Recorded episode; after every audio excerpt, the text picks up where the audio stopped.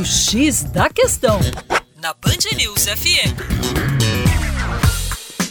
Olá, ouvintes da Band News F M B H. Meu nome é Vitor Augusto e sou professor de Geografia da equipe Terra Negra. Veja bem, a canalização merece destaque. Você, recentemente, ou até mesmo agora, pode estar na Avenida dos Andradas, na Avenida Tereza Cristina, ou até mesmo na Prudente de Moraes. O encaixotamento e a canalização de rios nas cidades brasileiras representam um modelo de planejamento urbano ultrapassado, um modelo de planejamento urbano fracassado do ponto de vista ambiental.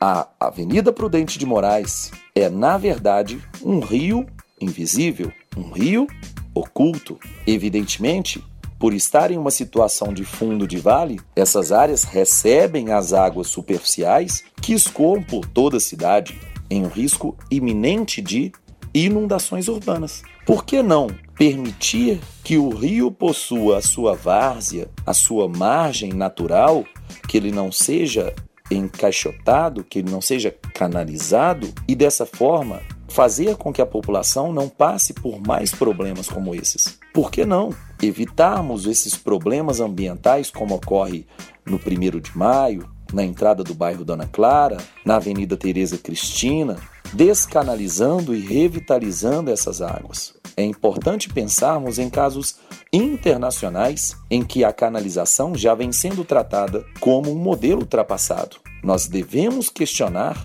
e muito, esse modelo responsável por canalização desenfreada aqui em nosso território, porque o produto dessa canalização são as inundações urbanas. Para mais, acesse educação fora da caixa ponto com.